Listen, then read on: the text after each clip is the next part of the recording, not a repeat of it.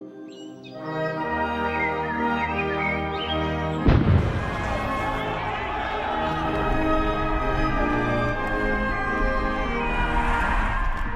skal ikke få lov til at tage andre menneskers frihed. Nu er en del af løsningen.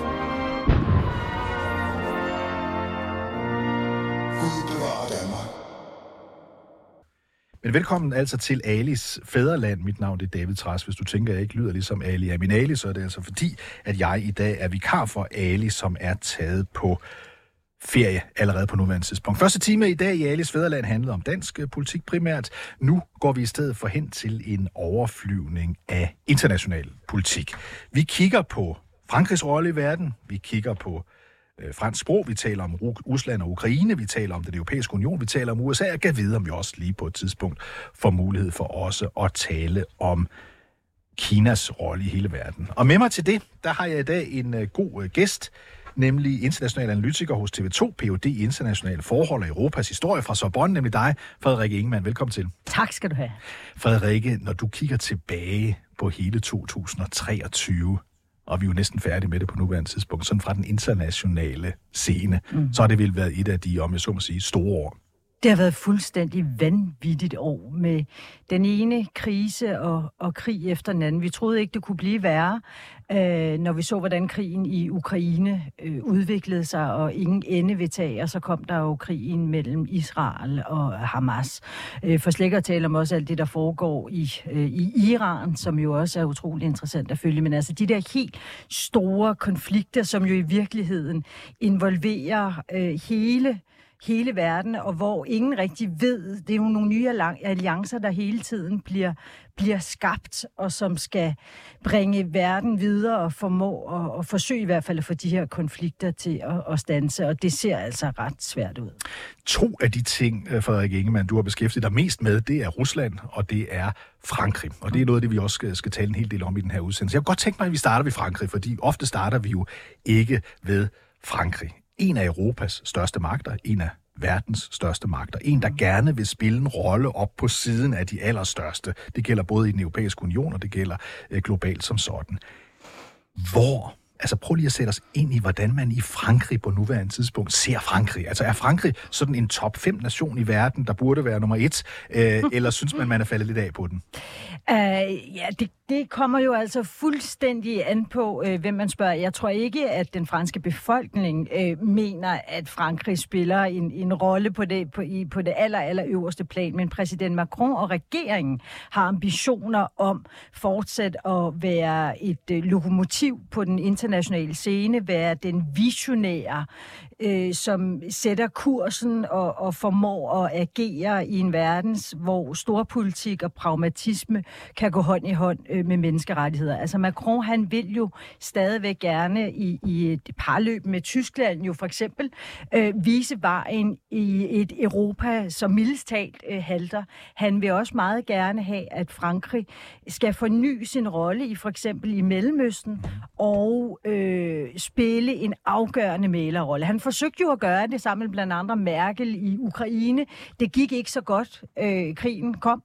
Øh, og han forsøger så nu også at male i, i konflikten, jo der er i dag mellem Israel øh, og, og, og Hamas, ved at udnytte også den, skal vi sige, historiske vægt, som Frankrig jo har netop i den region. Det er gået op, og det er gået ned, og det gik især ned i 2011, kan man sige, ikke? Hvor, hvor, øh, hvor Frankrig var med til at, at bombe i Libyen. Så, der, så, så Macron forsøger ligesom at genoptage, forny den arv, som de Gaulle jo faktisk efterlod i, i 58, med også at have et godt forhold til de arabiske lande, og prøve at udnytte denne her balancegang øh, ved både at støtte Israel, men samtidig også støtte det palæstinensiske folk og den palæstinensiske sag. Ja, fordi helt aktuelt, øh, Frederik Ingemann, så har vi jo set øh, den franske præsident Macron sådan gå helt ind, du selv ind på det her, gå ind på at sige, nu skal Frankrig spille en rolle i forhold til at finde en våbenhvile, en, en, en eller anden form for, for aftale i den igangværende Israel-Gaza-konflikt. Mm. Når han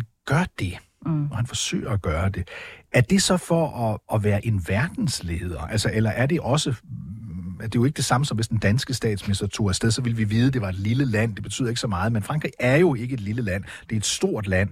Øh, det er et land, der har, som du siger, en meget stor historie i Mellemøsten. Øhm, altså, prøver han på, prøver Macron på sådan at, at komme ind og være en større verdensmand, end, end, end, end, end resten af verden måske ser ham som? Øhm, I spørgsmålet ligger der også lidt, har franskmændene storhedsvandvid fra, fra, fra en fordomstid, ja. som de ikke kan, kan slippe. Øhm, det er måske en del af det, men, men jeg, jeg tror, at Macron rent faktisk mener, hvad han siger. Mm. For et par år siden, under et besøg, han havde i blandt andet de uh, arabiske emirater og Saudi-Arabien, der sagde han, at Frankrig er en stormagt, som har en stabiliserende rolle og en stabiliserende funktion i øh, regionen. Og det mener han rent faktisk. Han ønsker at bruge, øh, så kan vi andre til, øh, trække på skuldrene af det og sige, det er storhedsvand, men, men, men han mener, at, at, øh, at den, den historiske vægt, som Frankrig jo faktisk har haft, giver dem, øh, stiller Frankrig i dag også i en position, sådan så de kan tale med begge sider. Men han er jo ikke alene om at afgøre, hvorvidt Frankrig skal have magt, som Macron har agt. På den måde har, har geopolitikken jo også inden for de seneste år ændret sig dramatisk. Der er jo andre stormagter, som gør sig gældende i de områder, hvor Frankrig gerne vil øge sin indflydelse. Nogle steder jo, hvor den, hvor den, øh, hvor den er blevet svækket inden for den seneste år. For eksempel i Frankrig, øh, nej undskyld, for eksempel i Afrika, altså hvor Rusland og Kina kommer ind. Øh, men øverst for det hele, man kan sige, der er et det, at Frankrig gerne vil spille en stor rolle. Macron vil være øh, god til, er god til de bonede gulve. Han er måske international, han er mindre god til de bonede gulve øh, hjemme, altså i forhold til sin egen be- befolkning, kan man sige. Der, der, er han, der, er han, øh, der er han lidt i modvind. Men han tror, han tror faktisk på, øh, på missionen lad os lige prøve et sjovt eksperiment. Det kan jeg altid godt lide. Kontrafaktisk historie. Altså, altså sådan blev det ikke. Men lad os nu det er jo svært for en historiker som jeg. Det er meget svært. Jeg ja, ved godt, prøver. at historikere i reglen afskyer det, men ja, jeg, kan, ja. jeg kan godt lide det. Lad os nu ja. antage, verden er blevet sådan, at det er USA, der er den dominerende magt mm. i verden. Hvad nu hvis? Hvad nu hvis det i stedet for havde mm. været Storbritannien, Tyskland, Kina, eller i det her tilfælde, hvad nu hvis Frankrig var verdens førende magt? Mm. Hvordan ville øh, Frankrig så opføre sig i dag, tror du? Ja.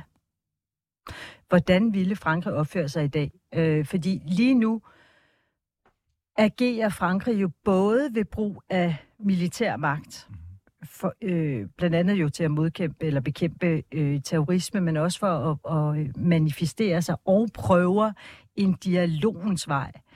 Øh, og man kan sige, der hvor USA jo, den måde USA jo inden for det seneste mange år jo har ført udenrigs- og sikkerhedspolitik. Det har jo netop været ved militære interventioner, som jo så, kan vi vist godt blive enige om, ikke er lykkedes i særlig høj grad, se bare på, hvad der skete i Afghanistan.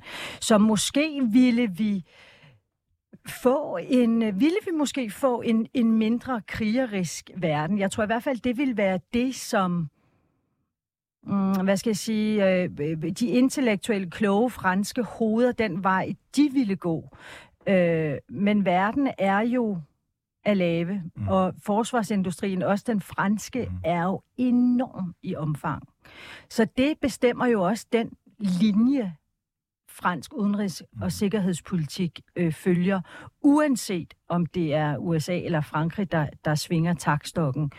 Øhm, så Frankrig skulle nok være meget større i virkeligheden, ikke? hvis det reelt ville skulle ændre måske den øh, geo- eller sikkerhedspolitiske og, og kurs. Men, ja. men jeg må lige, ja. et, der hvor, i hvert fald hvis man lytter til Macron, og måske også jo andre tidligere præsidenter, altså hans forgængere, så synes jeg alligevel, der er en ting, der måske adskiller Frankrig fra, øh, fra USA, øh, for eksempel, øh, især fra Kina, men det er netop et fokus på menneskerettigheder. Mm. Også når man ser på, hvordan europæiske lande, nogle af dem, Polen, Ungarn, andre agerer og bryder reglerne for det værdisæt, vi alle sammen er enige om at følge i den her frivillige klub, som EU jo er, så er der alligevel noget, som Frankrig faktisk insisterer på øh, bliver overholdt. Så måske ville det være en mere retbaseret, øhm, menneskerettighedsbaseret udenrigs- og sikkerhedspolitik, uden at stikke lytterne fuldstændig blå i øjnene og sige, at våben spiller ingen rolle. Fordi sådan er det jo ikke for en stor magt. Men til opbakning for dit synspunkt vil jeg for eksempel minde lytterne om, at øh, selvom Frankrig var tilhænger af USA, den USA-ledede krig, mod, der startede mod Afghanistan umiddelbart efter 9-11 2001, så var de jo faktisk modstandere af Irak-invasionen i 2003, hvilket skabte meget mm. hvad hedder det, fjendskab mellem USA ja. og Frankrig på det tidspunkt. Lad os lige prøve at tale om, om, om, om Frankrig så lidt mere her, fordi øh, jeg faldt over en artikel i New York Times, en, en engelsksproget vis, mm. øh, der handlede om øh, Frankrigs rolle i, i, i Afrika øh, i dag, som jeg synes var super interessant. Den har nogle pointer, som er meget interessante, øh, i hvert fald overraskende for mig, nemlig at der er øh, flere, der taler fransk i Afrika, end der taler fransk i Frankrig. Og der er alene flere, der taler fransk i Kinshasa, ja. end der er i Paris. Øh, så, så vi, vi går ind og ser, hvordan, hvordan det faktum, at, at, at Frankrig var en meget stor, det kan vi lige komme tilbage til, mm. hvor stor mm. en kolonimagt Af, øh, øh, Frankrig egentlig var i Afrika, men også hvordan disse tidligere Afri- øh, franske afrikanske lande tager det franske sprog til sig, overtager det, ændrer det, øhm, øh, og, og derved jo altså påvirker den måde, fransk tales på mm-hmm. i hele verden. Macron er citeret for i artiklen, og, og, og, og, sådan, og have en forståelse for, nu må vi også se, at, at Frankrig, fransk tales i Frankrig, men det tales også i, i mange andre lande. Prøv lige at sætte os ind i den der virkelighed, hvor fransk, altså selve sproget fransk, er øh, ved at blive overtaget, jeg så må sige, øh, i hvert fald i Afrika, af folk, der taler sådan en slags blandingsfransk, og der blandes mm. nye ord ind i det. Jamen, det er jo sindssygt interessant. Det er jo, øh, det er jo ikke kun en sproglig revolution. Det kan også gå hen og blive en, en, en idémæssig revolution, fordi sprog er jo, det er jo med til at definere, hvem vi faktisk er som mennesker, og hvordan vi jo ikke bare udtrykker os, men, men, øh, men afspejle også de visioner, vi jo faktisk har. Og på den måde er den udvikling, der sprogligt er i gang i Afrika i forhold til det franske sprog, ekstremt interessant. Altså, det er jo sådan, at øh, fransk bliver talt i godt halvdelen af hele det afrikanske. Ja, godt øh, halvdelen, ja. Ikke? Så, og jeg har faktisk lavet en liste ja. i dagens anledning, fordi ja. jeg tænker, at det giver et ret godt billede. Altså, så nu skal lytte, nu skal I forestille jer sådan et stort kort over Afrika, og så vil jeg så begynde bare at opliste de her øh, lande. Vi starter ikke alfabetisk, men vi starter fra nord mod syd, fra vest mod øst. Så nu nævner jeg bare alle de lande, som enten har været en fransk koloni eller et fransk protektorat. Marokko, Algeriet, Tunesien, Mauritanien, Mali, Niger, Chad, Senegal, Gambia, Burkina Faso, Elfenbenkysten, Benin, Kamerun, den centralafrikanske republik, den demokratiske republik Kongo, Gabon, Kongo, Madagaskar, Djibouti. Mm-hmm. Altså, det er vildt. 60 procent i dag ikke, ja. af, af de fransktalende mennesker i hele verden, ja. de bor i Afrika. I de lande, du lige nævnte. Ja, 85 procent af alle børn, som taler fransk, bor i Afrika. Og hvis man laver det om til en omskrivning, så vil det svare til i 2060, der er der 85 procent af hele den fransktalende befolkning i verden, som netop bor i Afrika. Og det betyder jo, at man har det franske, som i sin tid var officielt sprog i den her lange liste af navne, øh, navne på lande, jeg nævnte før. Der var fransk et officielt sprog. Men det er jo også øh, kolonimagtens mm, sprog. Ja. Og mange steder, der hader man Frankrig i dag i Afrika.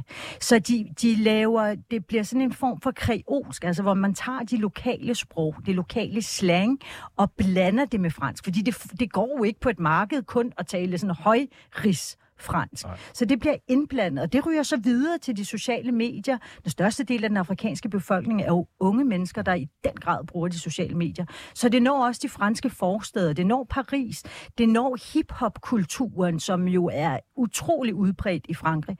Og på den måde sker der en afsmitning fra denne her slang plus fransk i Afrika til fransk-fransk i Frankrig sådan så det giver hovedbrud hos de her fine intellektuelle, ikke? der nu har været 40 år om at lave den seneste udgave af, af, af den store franske, klassiske mm. øh, ordbog. Øh, hvilke, hvilke ord skal de ligesom hive ind?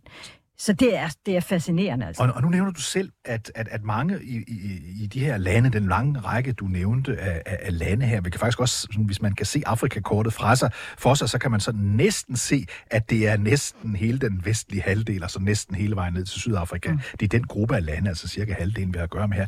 I disse lande, der er Frankrig jo, som du nævnte, øh, den tidligere kolonimagt, så fransk er lige med øh, kolonimagtens sprog, fordi da de i sin tid kom og bestemte over disse lande, dengang de var kolonimagt, der skulle man for eksempel tale fransk, hvis man var en officiel person, så man ja. kom i retten og alt det, som man sad i skolen, og man kunne blive ydmyget, hvis ikke man gjorde det. Så den der fornemmelse af, at fransk er sådan et ydmygende sprog, mm. sådan et spor, på den anden side har vi så det her spor, hvor man tager det til sig, mm. altså at man erobrer kontrollen mm. over det, og dermed, Frederik Ingemann, bliver det jo næsten til sådan en slags global syd, der gør oprør mod det. Ja, ja, det gør det.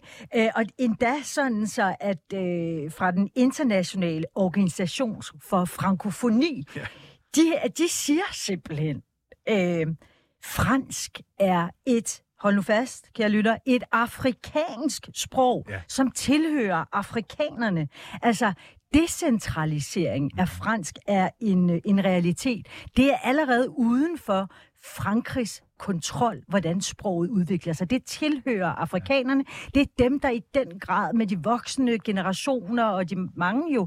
Altså det er jo der, den demografiske udvikling går rigtig hurtigt. I Frankrig får man ikke særlig mange børn. Det gør man i Afrika. Ja. Så, så, øh, så det kommer til at, at blive... Øh, ja, du kan sige, det er deres revanche på en eller anden, øh, på en eller anden måde. Og hvad med dig, Frederikke, når du nu er i... Hvis du nu er mm. i, i, i nogle af de her afrikanske lande, eller hører et indslag på, på, på tv, mm. der er fra et af disse afrikan, undskyld, afrikanske lande, der taler fransk. Mm. Forstår man og jeg må straks med, med, med skam meddele, jeg taler ikke fransk. Mm. Men forstår du, altså kan man godt forstå øh, en politiker fra Gabon, der står og taler? Altså er det nemt nok at forstå, eller kan man simpelthen høre, der er mange ord, der er anderledes? Nej, man kan godt forstå, øh, hvad der bliver sagt. Også hvis øh, militærjuntaen i Mali stiller sig op og holder et pressemøde, så er det absolut forståeligt. Der er stærkt sådan, øh, der bliver rullet lidt mere, og øh, sådan mere fyldig, altså den her afrikanske, hvis jeg må tillade mig at kalde det det, accent, der kommer ind over. Men, men afsmitning af den her blanding af slang, øh, og fransk, altså afrikanske lokale sprog, der bliver blandet med det traditionelle øh, øh, rigsfranske. Det er, jo ikke, det er jo ikke hos politikerne, det er ligesom, altså det er på, på markedet øh, i, i nogle af de i store i hovedstaderne i de afrikanske fransktalende lande, ikke? Hvor, hvor det ligesom sker, og blandt de unge. Det er ikke politikerne i hvert fald ikke dem, jeg har lyttet til, hvor det ligesom øh, gør sig gældende endnu.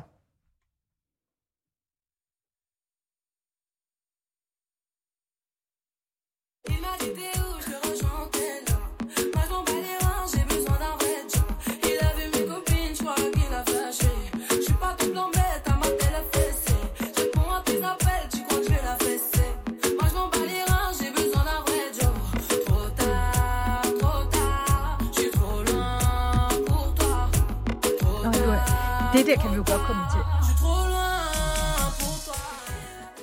ja, Frederik, jeg prøvede lige at spille et af de her eksempler. Det her, det er så det, som jeg forstår på folk, der ved mere om musik end mig. Hun hedder Aya Nakamura, og det er Dance Hall Afrobeat, hun synger. Yes. Og det er så hun er fra Mali, og mm. det, er, det er så en sang, der hedder Kopin, som jeg forstår betyder veninder.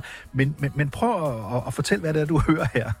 Nå, men jeg hører, jeg lyttede mere til, er det, er det forståeligt? Jeg vil ja. ikke være i stand til nu lige at kunne, og, og, og, og, og kunne sige, nej. Fu, altså oversætte sætning for sætning. Men det er absolut et forståeligt fransk, øh, som jo bærer præg kan, kan lytteren måske godt finde, at den der rundhed, som der er med en, en, med en afrikansk lyd, der bliver lagt ind over, øh, lagt ind over det franske.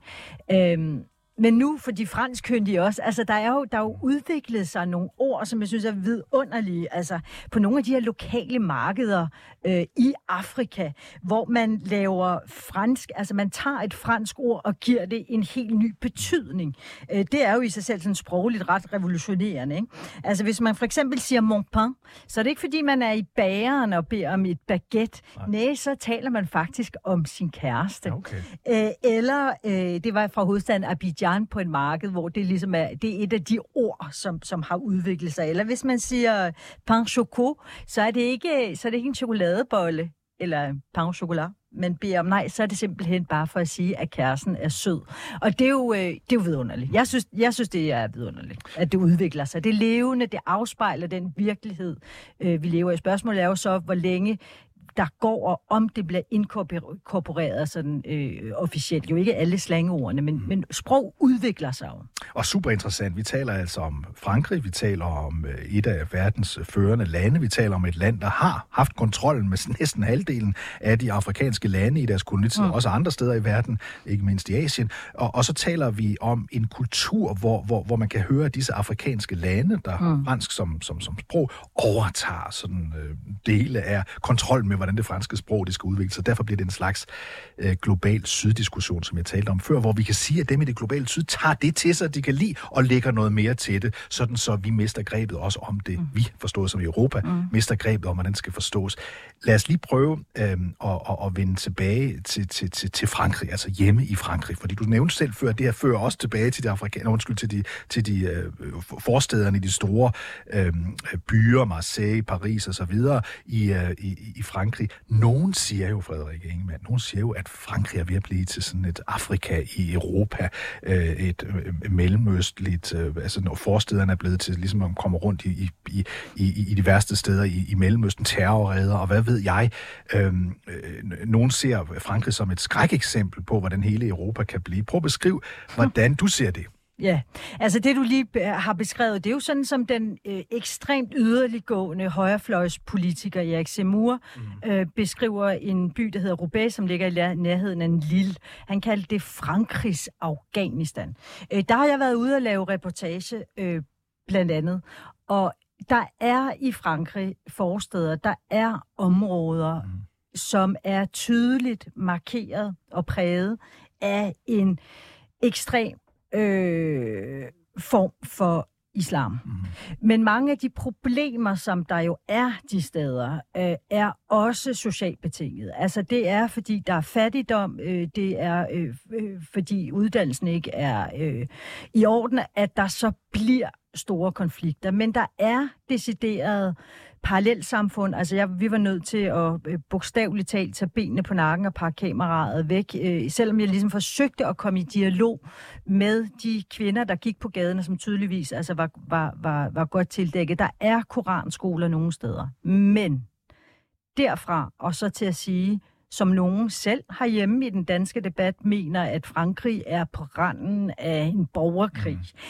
Det er simpelthen ikke korrekt. Frankrig har altid, og er det i langt overvejende grad, stadigvæk et land, hvor forskellige religioner, øh, trosretninger, øh, etniske grupperinger samme eksisterer fredeligt. Paris er altså et fremragende eksempel på det Belleville, hvor jeg har boet. Altså, det er et eksempel, der er jøder og muslimer osv., der lever side om side. Det er klart, at konflikten i Mellemøsten, som den raser lige nu, også påvirker Frankrig. Øh, og at utrolig mange jøder og der er stigende antisemitisme, øh, de er bange for at, at skilte med, at de er jøder, men der er også had mod muslimer, som også bliver udlevet. Det er også rigtigt, der er problemer med islamistisk terror.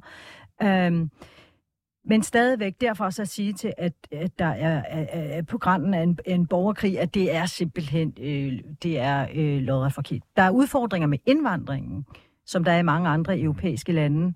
Det er der også i Frankrig, øh, og det forsøger regeringen så nu øh, at, at gøre noget ved.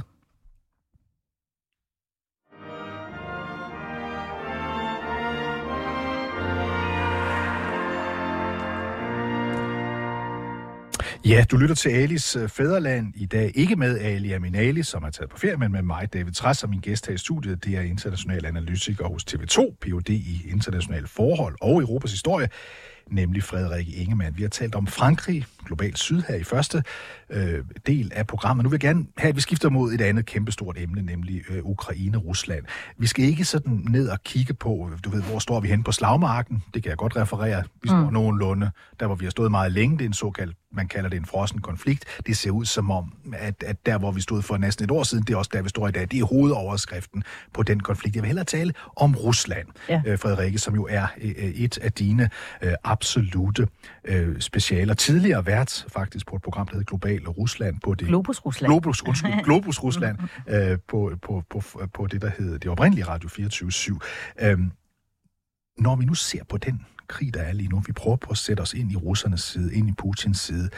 Øhm, altså, Putin har lige givet sin store pressekonference, øh, for, blandt andet for, for internationale journalister, som dog ikke fik chance dem, der stadigvæk må være der til at stille spørgsmål. Men altså, vi fik sådan et billede på, hvordan Putin ser verden øh, lige nu. Altså, hvordan ser han øh, verden, Frederik? der var dog, øh, New York Times fik lov til at stille et spørgsmål. De har jo en journalist, som, som sidder fængslet øh, på anklager om øh, spion, mm. øh, og han har desværre ikke udsigt til lige at blive løsladt øh, forløb, men der pågår dog nogen sagde Putin i hvert fald forhandlinger, han var også interesseret i at, at, at finde en, en, øh, en løsning.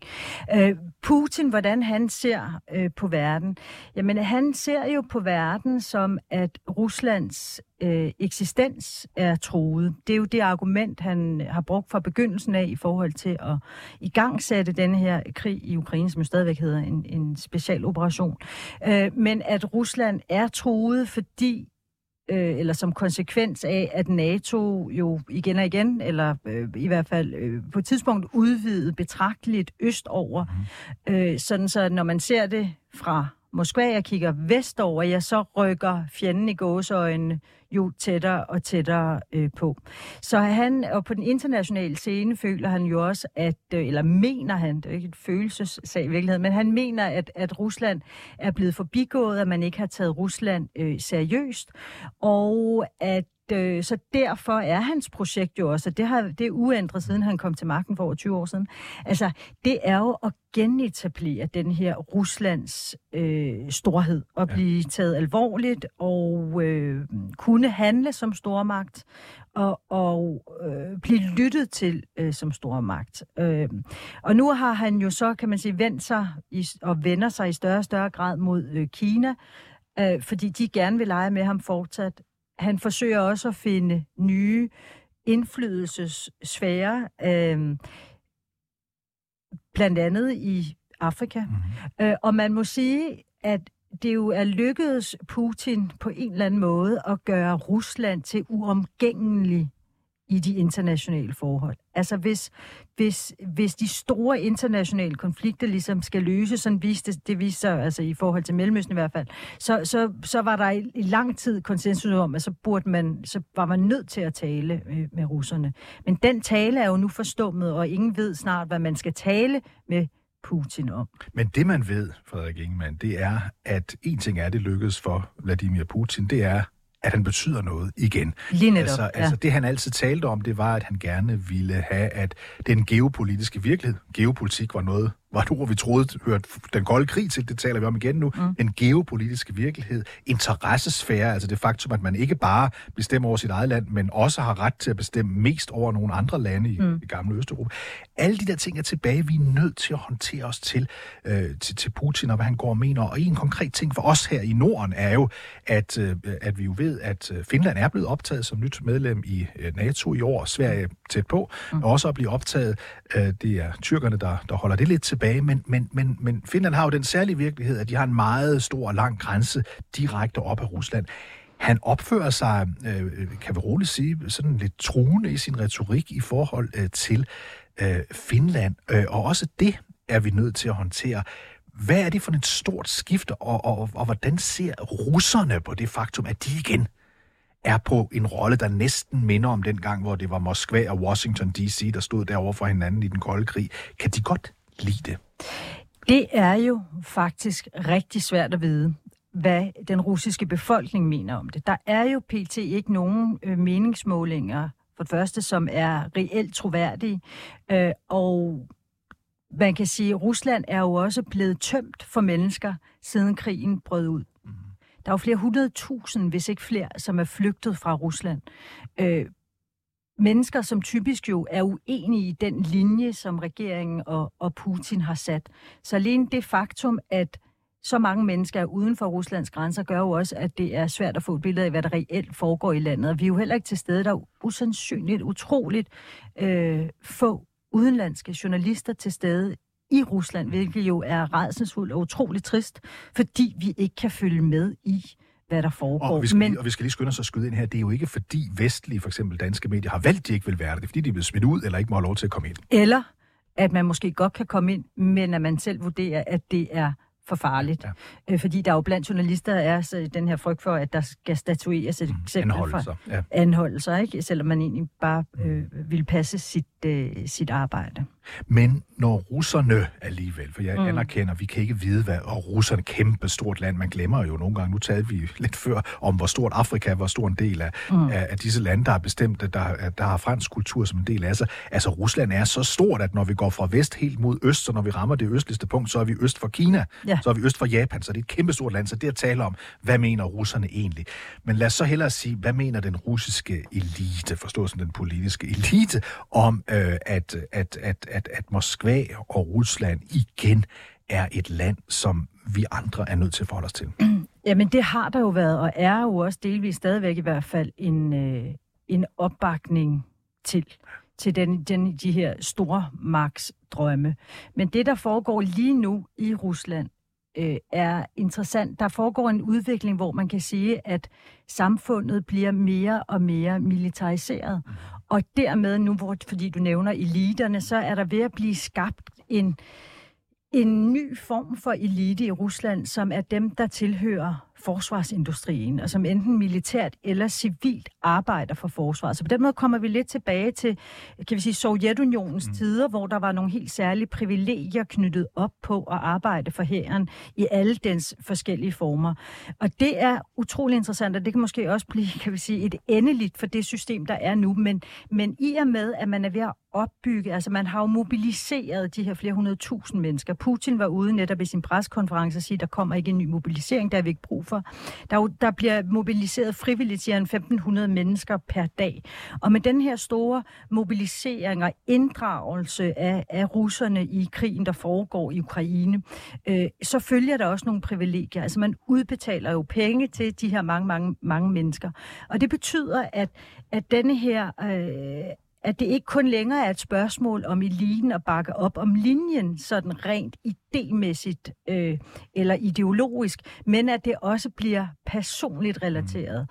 Og det er altså en bemærkelsesværdig og utrolig interessant udvikling, som jo også på sigt, kan vi sige, er, kan være med til faktisk at, at, at tømme kasserne. Altså, øh, øh, og man snart ikke ved, hvad pengene inden for forsvaret i virkeligheden øh, bliver brugt til. Men det kan være med jo til at opretholde, hvad skal vi sige, en... Øh, en vision fra elitens side, og dermed også de, der så er inden for forsvaret bredere, om at Putins linje faktisk er korrekt. Fordi hvis den falder til jorden, så mister alle de her millioner mennesker alligevel også deres privilegier. Lad os lige prøve at sige, at der alligevel var noget i 2023, der var sådan nogenlunde normalt. Og det var, at den transatlantiske alliance mellem Europa og USA øh, nogenlunde holder stand. Mm. Øh, øh, den amerikanske præsident Joe Biden står i spidsen for den vestlige mobilisering af støtte til Ukraine, modstand mod øh, Rusland. Der er blevet bevilget store beløb, øh, der er blevet bevilget store militære øh, bidrag til Ukraine fra hele Europa og fra øh, USA. Øhm, vi har hørt den amerikanske præsident sige, vi er med jeres, altså Ukraine, mm. så, læng, så lang tid det vil tage for evigt, var hans formulering. Vi har hørt lignende bemærkninger fra eksempelvis øh, den danske statsminister, Mette Frederiksen. Det er fordi, siger jeg så bliver min påstand, at vi lever stadigvæk mm. i nogenlunde normalt Vesten. Men dette normale Vesten kan hurtigt øh, blive omkalfatret, hvis og så fremt Donald Trump, som det ser ud til på nuværende tidspunkt, kan vinde valget mm. i november måned næste år. Så vil vi få en ny virkelighed, hvor NATO-alliancen vil blive rystet, hvor øh, det transatlantiske samarbejde vil blive rystet, og hvor helt konkret Ukraine-Rusland-konflikten lynhurtigt vil kunne ændre karakter, fordi Trump jo gentagende gange har sagt, at jeg kan løse denne problem, dette problem på 24 timer, og det vil jo være ved, mm. at man fastfryser den, som det er nu, altså at Rusland beholder Krim, og beholder i hvert fald meget store dele af det østlige Ukraine, som de har på nuværende tidspunkt. Mm. Så den der joker, at Amerika kan falde endnu mere øh, fra hinanden, altså, hvordan ser du det ud fra sådan et europæisk, vi kigger fra Europa hen på Amerika, hvordan, hvordan, hvordan, hvordan ser du egentlig på de her udviklinger? Jamen, det er, jo, øh, det er jo fuldstændig vanvittigt at forestille sig, at den amerikanske støtte skulle, skulle falde fuldstændig væk. Altså, hvad, hvad stiller Europa op? Mm. Den, den øh, den udvikling, du lige skitserede, øh, med at, at, at øh, jamen så, så ville det øh, Ukraine aldrig nå tilbage til den, det territoriale Ukraine, der fandtes før annekteringen af Krim i 2014. Det er jo noget, som samtlige politikere ligesom har sagt, i hvert fald ukrainerne absolut ikke vil, vil acceptere. Øh, så øh, altså, jeg tror, europæerne og EU er virkelig på spanden, hvis den amerikanske støtte falder. Og øh, så må de jo, ja, altså våbenproduktion skal de i hvert fald i gang med. Der pågår noget i nogle af landene, men ellers kommer de til at købe våben i USA, eller at det er, det er øh, Ragnarok, øh, der, der tegner sig der, hvis man er på, øh, på Ukraines side. Og det stiller jo også, mener jeg, nogle helt overordnede spørgsmål, som politikerne, også de danske, nu hvor der er EP-valg valg til Europaparlamentet, må tage stilling til, nemlig, hvad gør vi? Hvilket et Europa vil vi have? Mm. Er Europa stadigvæk for danske politikere eller danskere kun noget, der omhandler handel og handel med varer og personers fri bevægelighed? Eller mener de det seriøst, når de i en bibemærkning, bisætning taler om Europa som et, et fredens projekt? Så hvis Europa ikke formår at være med til at løse den konflikt og den krig, der er i Ukraine lige nu, så får Europa aldrig den plads, globale plads internationalt, som mange europæiske stats- og regeringschefer, herunder præsident Macron, ønsker, og måske også meget, og som Europas størrelse, også vægt økonomisk i verden, vel egentlig øh, tilsiger, og måske også det niveau, man ellers ligesom har nået i Europa. Hvis, hvis vi ikke kan formå at løse det og håndtere det som et samlet hele, så mister vi altså vores agtelse og anseelse i resten dele af verden. Men jeg mener bare ikke, at det kan lykkes, hvis vi ikke reformerer EU, hvis vi ikke tager stilling til de frække drenge i klassen, så at sige, Polen, Ungarn, delvis også Østrig, altså som ikke kan finde ud af at spille efter de regler, vi har. Hvordan man ligesom får dem til at opføre sig ordentligt. Øh, vi bliver nødt til at tage stilling til øh, et EU, som også omfatter Ukraine, Europas fattigste land, mm. det største land territorialt, det mest korrupte land i Europa. Hvad stiller vi op? Hvordan gør vi?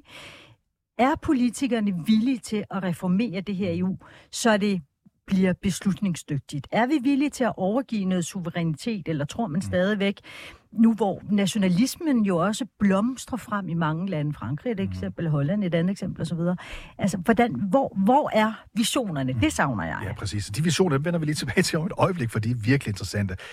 Lad os bare lige holde os til det, du sagde. Du sagde, hvilken rolle bør Europa spille. Mm. Hvis vi kigger på at sige det normale sammenhæng mellem, mellem økonomi og den politiske rolle, man spiller i verden, så er det jo ret interessant, at kigger vi på de tre store magter, USA, Europa, Kina, så er de hver især økonomisk sådan cirka lige store. Mm. Så plejer vi at sige, så lægger vi Europa og USA sammen, så er vi dobbelt så store som kineserne, derfor fylder vi enormt meget. Mm. Denne transatlantiske alliance i krise.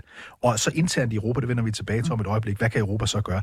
Lad mig bare lige, jeg vil bare lige holde fast i Ukraine ja. et, et øjeblik mere, Frederik Ingemann. Nemlig, øh, da Zelensky, den ukrainske øh, præsident, øh, besøgte øh, Washington D.C. i starten af den her konflikt, der blev han jo nærmest modtaget som Winston Churchill i 2. verdenskrig. Altså hyldet fra alle ledere kanter da han var på besøg for nylig, altså, måtte han, altså, nærmest, det er lidt forkert, når jeg siger, gelejtes ind af bagdøren til kongressen, men altså, der var... Han udskød sit besøg også. Der var en helt ja. øh, anden øh, fornemmelse af, at han er at den totale støtte til ham ikke længere er der.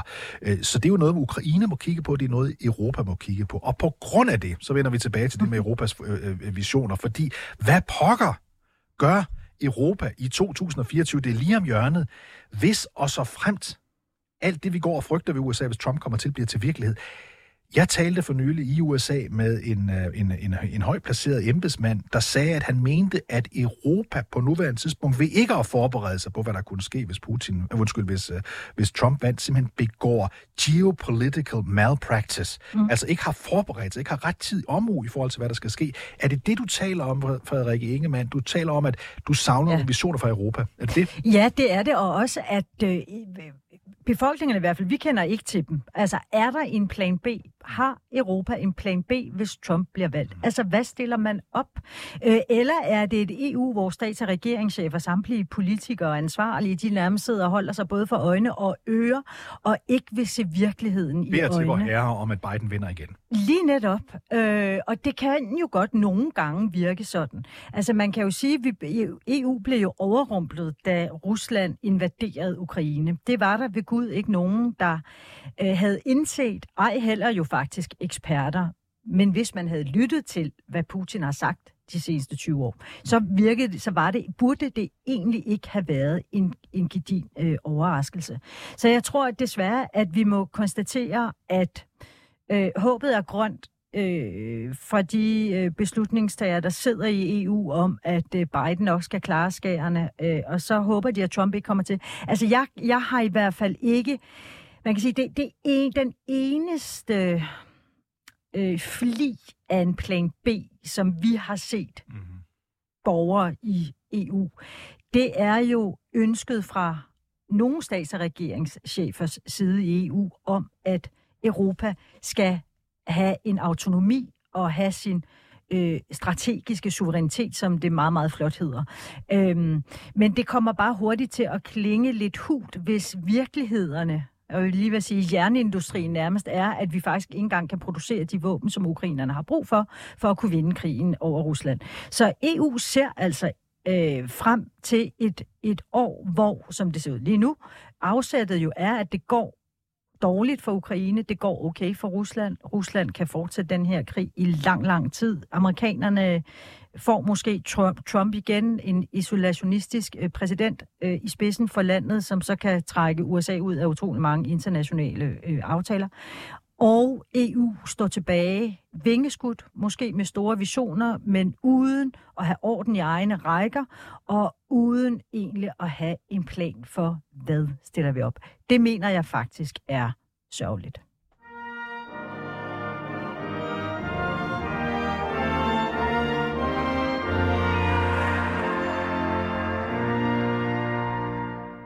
Ja, du lytter til Alis øh, Fæderland i dag, ikke med Ali Aminali, der er på tidlig ferie, men med mig, øh, David Træs. Og vi taler med Frederik Ingemann, international analytiker hos TV2, Ph.D. i internationale forhold og Europas historie i sin tid fra Sorbonne Universitetet i Paris. Vi taler om, lige nu her taler vi om sådan visioner for Europa. Jeg kunne godt tænke mig at være meget konkret her. Dengang Ukraine blev invaderet af russerne, her taler jeg om om den nyeste gang, og ikke 2014 med Krim, men altså den nyeste gang her for, for knap øh, to år siden. Der var der ingen grænser for, øh, hvor meget Europa bakkede op om Ukraine. Det lå nærmest i korten, at de hvert øjeblik kunne blive indlemmet i såvel NATO som øh, EU. Lad os glemme NATO et øjeblik, lad os tale om EU. EU øh, lød som om, når EU's ledere var i Ukraine, eller talte med Zelensky, eller talte offentligt, som om, at det bare var en, en, en der var en meget kort sti til, at, at Ukraine kunne blive optaget i den europæiske union, trods alle Ukraines velkendte politiske korruptionsproblemer. Hvad ved jeg, hvis skulle skal på? Ukraine er ikke Norge. Det er et problem med meget store øh, politiske, øh, skal vi sige, ustabilitet, også før, også før den her invasion. Så hørte vi for eksempel vores egen udenrigsminister Lars Løkke Rasmussen blive naret af to øh, russiske komikere i et, et, i et øh, radioprogram, hvor han troede, han talte med en afrikansk leder, og derved kom til at sige det, som jeg må være ærlig at sige, jeg også hører hver eneste gang, jeg selv taler med nogen bag lukkede døre, nemlig, uha, det bliver godt nok svært med at få Ukraine til at blive medlem af den europæiske union nogensinde, dybest set fordi de har alle deres problemer. Og så hører vi alligevel Lars Løkke Rasmussen stå forleden dag og sige, at øh, der er en meget god plan for, hvordan Ukraine kan komme til. Virkeligheden er vel, og så må man vel også tænke i Kiev og omegn, at øh, det ser da ikke ud til, at vi bliver medlem af den europæiske union forløbig. Altså jeg tror, at tidsperspektivet er ekstremt svært at spå om, men jeg tror, at slutdestinationen for Ukraine er sikker. Altså jeg tror, at øh, Ukraine skal nok blive medlem af EU på trods af problemerne og på trods af udfordringerne omkring korruptionen, fattigdom osv.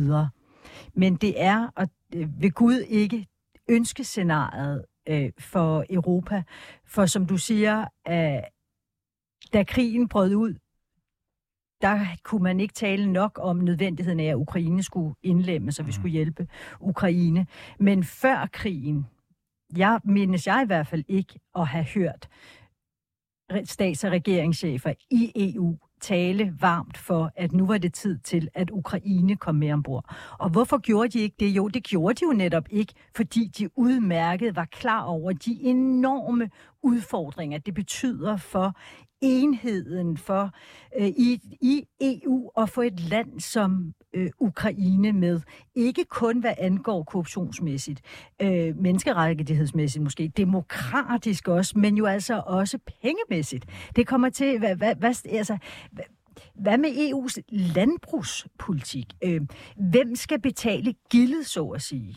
Øh, så det er, og så har man jo de her Københavner-kriterier, som jo er de øh, regler, de, de øh, elementer, der skal indfries fra et lands side, for at man kan blive medlem af EU.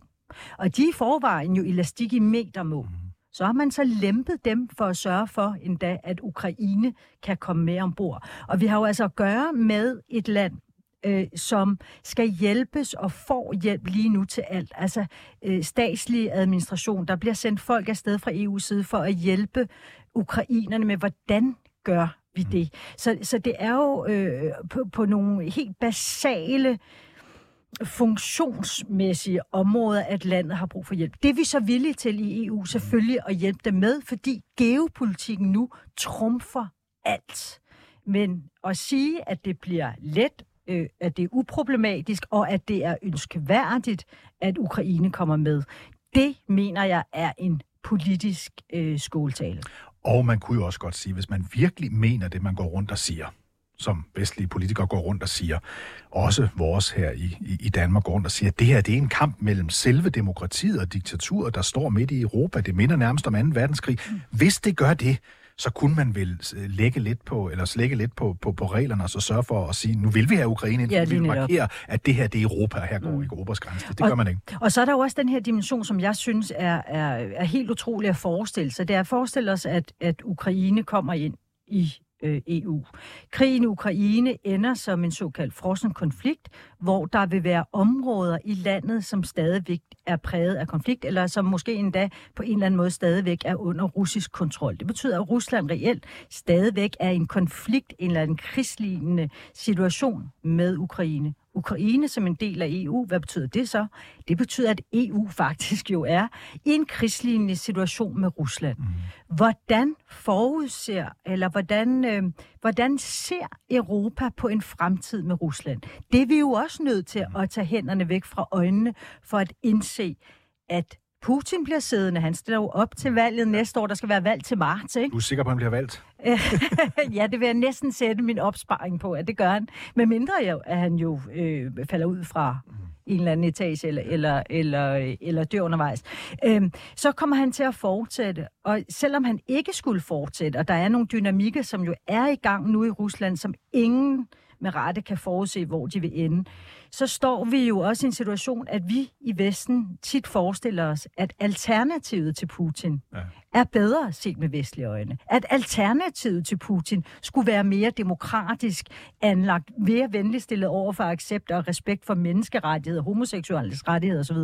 Og det kan vi ikke være sikre på. Det kan lige så godt være, at når Putins æra er forbi, mm. så vil der udbryde en form for, øh, det taler utrolig mange eksperter i hvert fald om, en, så, en voldsom politisk ustabilitet og ragnarok internt i Rusland, hvor der også er nogle gamle magtkampe, der skal øh, afregnes. Så, vi, så, øh, så det, det, det er en, jeg ved endnu ikke, altså, hvad, hvad Europa har tænkt sig at stille op, men man bliver i hvert fald nødt til at indse, at Rusland forsvinder jo ikke fra verdenskortet. Rusland er en stormagt, Rusland har opbakning i nogle dele af verden, har militært udstationeret osv. osv.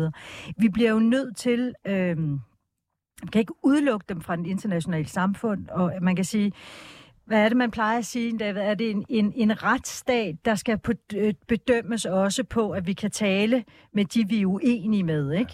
Ja. Øhm, og Ja, forholde og- os til dem. Og, og virkeligheden er jo... Øh, lad os bare Eller tage- demokrati. Ja, lad os bare tage det her, til, mm. her, her mod slutningen. Vi ved jo, at på et eller andet tidspunkt skal den her konflikt mellem Rusland og Ukraine stoppe. Det mm. gør alle konflikter. Ja. Og de ender sjældent øh, med, at, den, at det, vi skal nærmest helt tilbage til 2. verdenskrig, til vi kan sige, at her var en helt klar vinder og en helt klar taber. De allierede vandt, Nazi-Tyskland tabte. Øh, Siden har vi haft øh, Vietnamkrig, Afghanistan, Irak, hvad ved jeg, hvor vi kan sige, der måske er uafgjort, eller, eller en, en eller anden, den ene vinder lidt mere end den anden, men altså der ikke rigtig kommer klare afklaringer på det. Derfor er der vel grund til at tro, at dette øh, Rusland-Ukraine-spørgsmål også til sidst skal afklares ved en eller anden form for forhandling. Og vi ved, Frederik Ingemann, vi ved, at amerikanerne allerede sådan lidt uofficielt fører samtaler med russerne uofficiel. I den forstand, at det er tidligere topansatte i det amerikanske udenrigsministerium og CIA, der forhandler med nogen fra Rusland i New York, hvor de sådan taler om, og det er alt sammen noget, som begge regeringer siger, det er ikke officielt, men,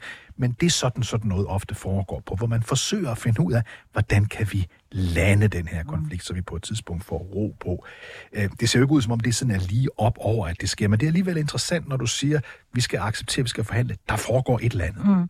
Ja, nej, jeg ikke nødvendigvis, at vi skal forhandle, men vi bliver nødt til i at, at kunne øh, at beslutte os for, hvis Europa vil have en rolle global. Altså, hvordan håndterer vi Rusland? Ja. Øh, og vi kan, ikke, kan vi ignorere dem fuldstændig. Det fører der næppe noget godt med sig.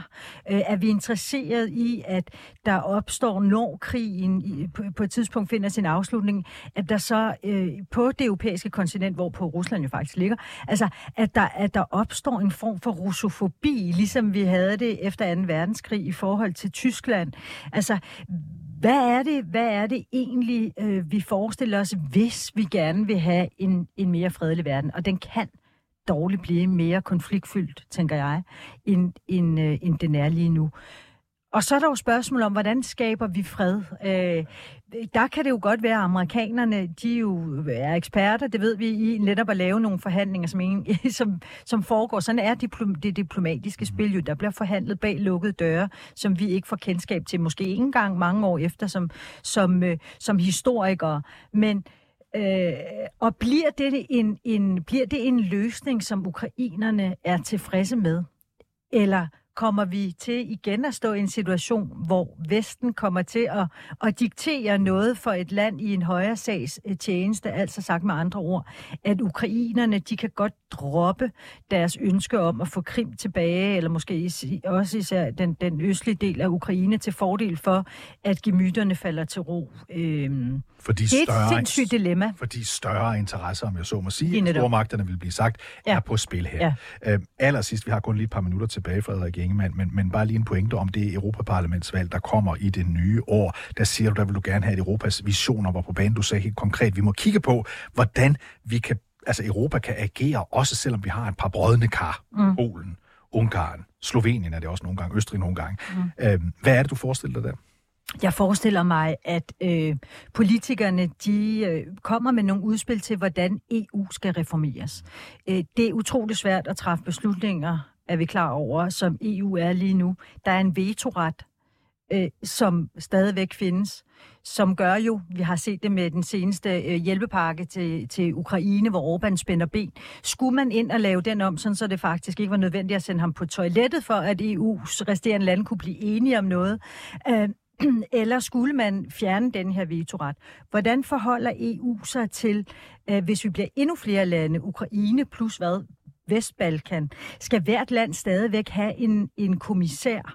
Altså i forvejen er, og, og hvad med repræsentation i Europaparlamentet? Skal den stadigvæk have samme model, som den har i dag? Europaparlamentet er et af verdens største parlamenter. Øh, vi bliver nødt til at reformere det, ellers så tror jeg simpelthen ikke set ud fra et fagligt perspektiv, at EU bliver funktionsdygtigt, hvis der hele tiden er nogen, der kan spænde ben for de andre. Vi bliver nødt til også, mener jeg, at have nogle regler for at sætte ind over for de lande, der ikke overholder menneskerettighederne i EU. Jeg taler om Polen i forhold til LGBT for eksempel, eller Ungarn eller andre lande. Øh, bruge de midler, remedier, juridiske, der ligger allerede i den nuværende europæiske konstruktion for at straffe dem. Fordi hvordan kan vi ellers kræve af andre, der gerne vil med ombord? At de skal overholde reglerne, hvis de der allerede er, ikke kan finde ud af det. Så, øh, og måske se skriften på væggen, som Macron siger, det kan da være, at vi skal have det så forfladet det udtryk et A- og et B-hold, eller et Europa i flere hastigheder. Men, men de, der ligesom vil være med til at løfte Europa, er det det, vi vil? Altså, eller skal EU bare fortsætte, og så fortsætte med at holde hænder for ører, ører og, øh, og øjne, som Europa faktisk gør på, på en del andre punkter? Aktuelle spørgsmål, kan man roligt sige, Frederik Ingemann. Tusind tak, fordi at du var med, altså international analytiker hos TV2 News og Ph.D. i internationale forhold og Europas øh, historie. Tak, fordi du var med. I lige måde. Og jeg skal til at slutte dagens udgave af Alis Fæderland af. Som alle kan høre, er jeg ikke Ali, er min Ali. Han er taget på tidlig ferie, jeg er i stedet for uh, David Træs, som har fornøjelsen af at sende uh, i dag her på 24-7 Alis Fæderland. Og Alis Fæderland ønsker, kan jeg sige på Alis og mine egne vegne, glædelig jul og godt nytår.